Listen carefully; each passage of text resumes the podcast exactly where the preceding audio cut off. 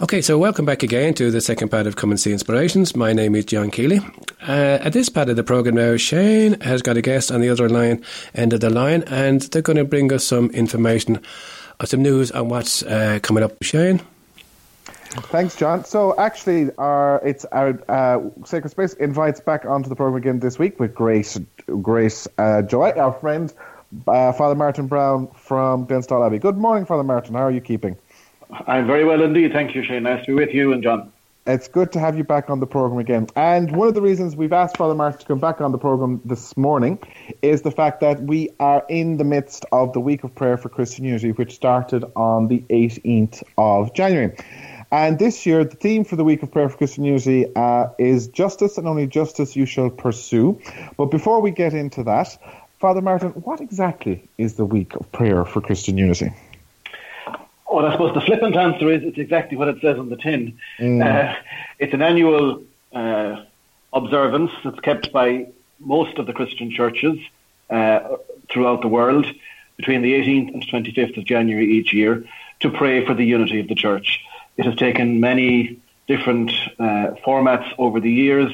Initially, it was uh, very much a a Catholic event where Catholics sort of prayed that Protestants and Orthodox would come back. Mm-hmm. Um, but in time, the understanding of the week of prayer changed to being about uh, praying for the unity of the church, which we believe is God's gift and is God, God's will. Uh, Jesus said on the night before his uh, death and uh, crucifixion that uh, prayed that, that they all may be one. So in time, it became about praying for the unity of the church as Christ wills it, and that allowed uh, more people uh, to uh, join. And so, in time, it has become a, a fixture in the calendars of of, of most uh, churches around the world. And in the current uh, current uh, period, it is prepared for each year by jointly by the Pontifical Council for Christian Unity, which is the sort of the Department for Ecumenical Affairs in the Vatican, mm. uh, jointly with the World Council of Churches, uh, who are based in Geneva and who are made up of the of most of the mainstream uh, Protestant and Orthodox churches around the world. So it's, it's prepared jointly and then uh, adapted locally and celebrated throughout the world to do exactly as it says to pray for the unity of the church. Now, when you say it was prepared, it's prepared by the, the pontifical sorry, what's it called? The Pontifical Council for Promotion, Council for Promotion of Christian Unity. Unity. Yes, and the uh, the Commission on Faith and Order of the World Council of Churches. But exactly. um, that was prepared. Do you have any idea when that was prepared? Yeah. Uh, so the the process for each year start, starts uh, about two years in advance, and the Christians in a particular region or country are invited to uh, prepare the materials because uh, in order to pray for Christian unity, we need some help and some themes and some pointers and some uh, scripture passages. Uh, and so the tradition has been that Christians in a particular part of the world uh, prepare the materials, and that's a way of uh, sharing their concerns with the Christians of, of the world, a way of showcasing their country, their region, but also showcasing their challenges. So for this year, the materials were prepared by the Christian churches in Indonesia. So they go, started on this process about two years ago, and they chose that theme from the book of Deuteronomy: "Justice and only justice you shall pursue." And then uh, in September of 2017, so kind of a year and a half in advance, a joint working group made up of representatives from that Pontifical Council and the World Council of Churches went to Indonesia to meet the local people who prepared these materials and to go through them, to tease them out a bit more, to uh, edit a little bit, to m- maybe make them a bit more uh, suitable for di- for digestion in other parts of the world and in mm-hmm. their uh, ecclesiastical context other geographical and political contexts. And then when they're all agreed jointly by Rome and Geneva, they're circulated uh, throughout the world and uh, different groups of uh, churches around the world then maybe adapt them locally. So churches together in Britain and Ireland then made a further adaptation. So the materials that were circulated to churches uh, around Ireland this year were the fruit of that threefold process. Initially the Indonesians, then the Indonesians with the International Writing Group, and then eventually the churches together in Britain and Ireland. So lots of people have had a hand in looking at this material in order to make it uh, as uh, useful and uh, inspirational and helpful for prayer and for reflection as it possibly can be. It sounds like a rather, um, how shall I say, cumbersome process. Uh, but I suppose for the man in the street, the one man and woman in the street, I beg your pardon, or the, the person in the pew, I suppose what would be uh, the focus for this week? Well, say the idea is simple. Uh, Christian churches are not fully united. We move often along parallel paths, sometimes quite divergent paths. That is not what Jesus uh, wants for his church. Uh, he wants us to be to be one, not, not just because it's nice to be all holding hands together, but because by being separated, we are a counter witness. We Christians bearing witness to the love of Christ separately isn't a great sign. And at a time in this part of the world where the credibility of Christian faith is being challenged all around the place and being uh, abandoned by a lot of people, the idea that Christians can't uh, do things together, can't agree together, uh, can't be fully one, can't celebrate the Eucharist together is a scandal. So most of us probably don't ex- experience it personally as a huge source of scandal in the same way we might experience uh, poverty as a scandal or uh, or violence or whatever. But in, in, when you think about it, in terms of the witness that the churches and the Christians of the world give to those around them who are not Christian, uh, Christian disunity is a scandal. So the week of prayer for Christian unity is about well, one, highlighting that, but it's not just about highlighting it, it's about praying for it because ultimately the only way we're going to be one is if we uh, open ourselves totally and completely uh, to Christ because we're not, we're not going to be able to do it on our own. We've shown that uh, quite adequately and clearly over the last 500 years and indeed over the last thousand years and more when it comes to the churches in the, in the East. So it is about praying for that, praying together, uh, learning to love one another, but it's also important, it is about praying for unity. So even if one is in a small rural place where, where everybody who goes to church uh, belongs to the same denomination, and that is mm-hmm. often, often the case, obviously, in, uh, in rural Ireland, that doesn't mean you can't pray for Christian unity because anyone can pray for Christian unity even on their own. Mm. Uh, so it's not just about coming together and having having a nice time and having tea and buns afterwards. It's actually about taking God God's desire for unity, taking Christ at his word, taking him seriously, and actually praying for that unity and asking him to grant what we so manifestly are not able to do on our own. Mm. It's it's it's an interesting one because the the input, if you like, of the of the Christian churches from Indonesia, of course, is in the context of the fact that Indonesia is one of the largest Muslim countries in Southeast Asia. It's also one of the largest one of the larger countries in the world, and of course, it is very diverse in terms of ethnicity, religions, and cultures. It's an incredible so, place. Yeah. It's an incredible place. Uh, first, we we all, all know about places like Bali and, and the big islands, Java, and, and so on. But there are 17,000 islands in Indonesia. And ethnically, the, the different uh, racial uh, background, there are over 1,300 different ethnic groups and over 700 languages. Now that's that's mind-boggling. Mm. There are over 740 local languages. Uh, so as a nation, they tried. Uh, of course, they were uh, occupied and colonized uh, by Europeans for a long for a long time. So as a nation, they've tried to unite around some certain principles, which actually. Uh, rhyme quite well with, with Christian unity. It, the motto of the country is unity and diversity. Um, and that's uh, very significant. They have a uh, one common language that is spoken throughout the country, and so that unites the people of all the various other languages. There's one Indonesian language, uh, which is, I think, not quite an artificial language, but it, it has borrowed from all over the place and been codified and organised as a way of of copper fastening all the all the members of the all the citizens and residents of these islands into one nation. So that's a very important principle for them. But like a lot of places in the world, that is being challenged very much at the moment mm. by uh, radicalization, by fundamentalism.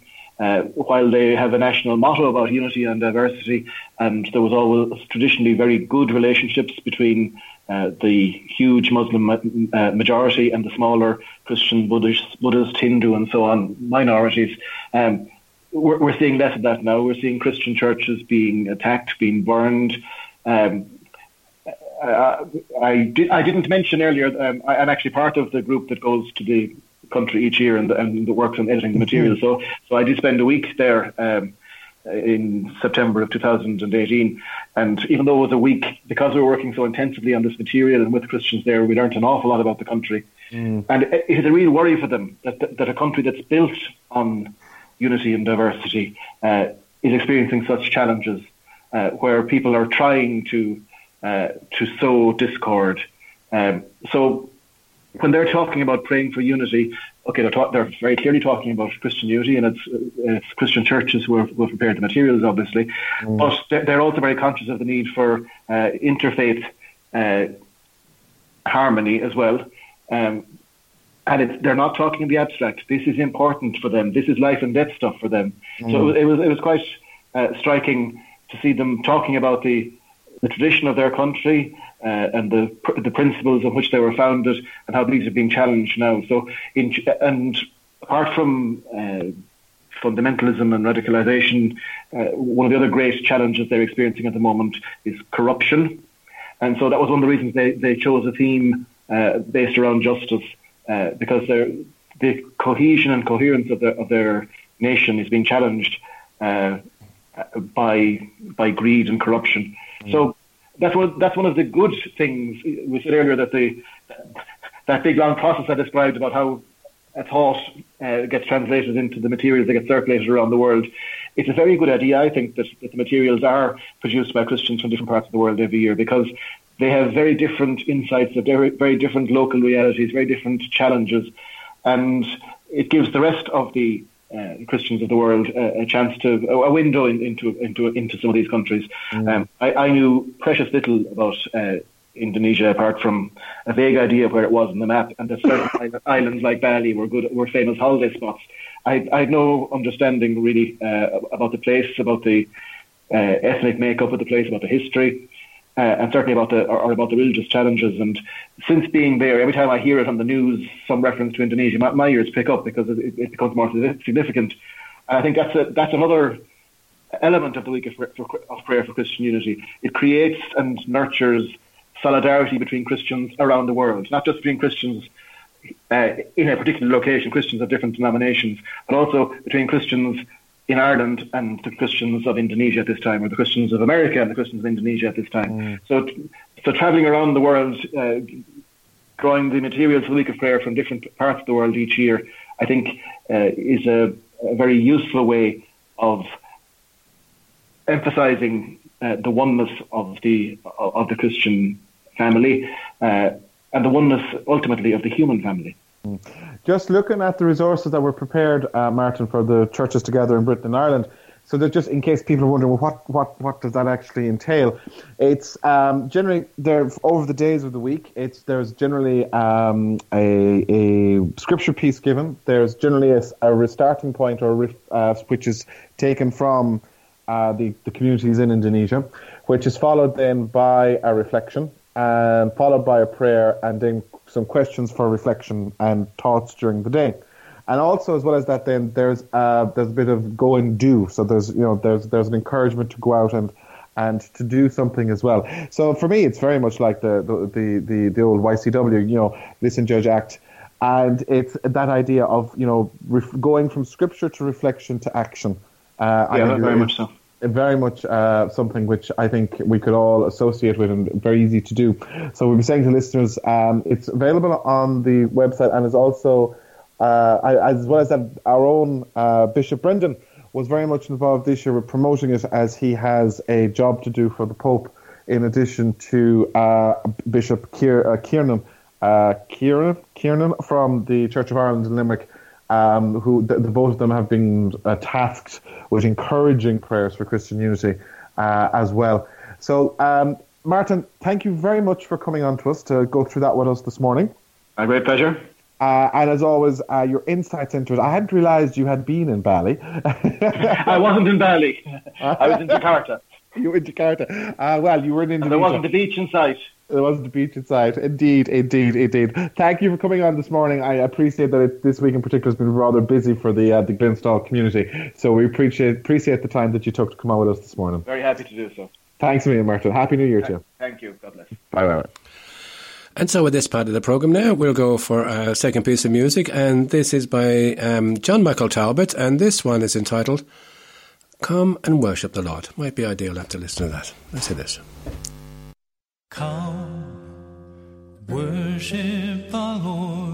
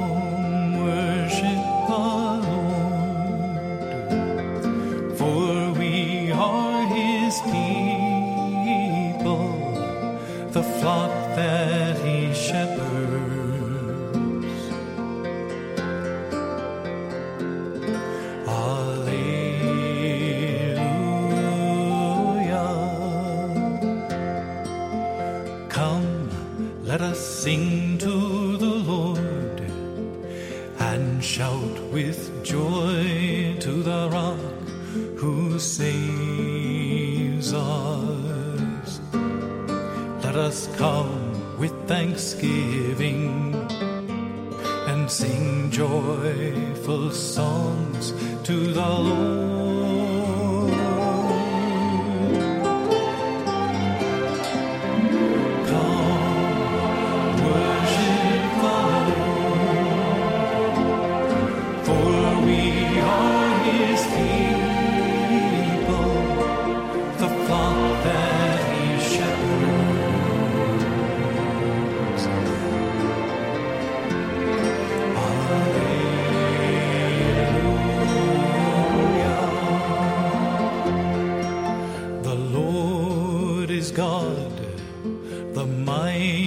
Almighty God, the great King o'er all the gods. He holds in his hands the depths of the earth and the highest mountains as well. He made the sea, it belongs now to him, the dry land was formed by his hand.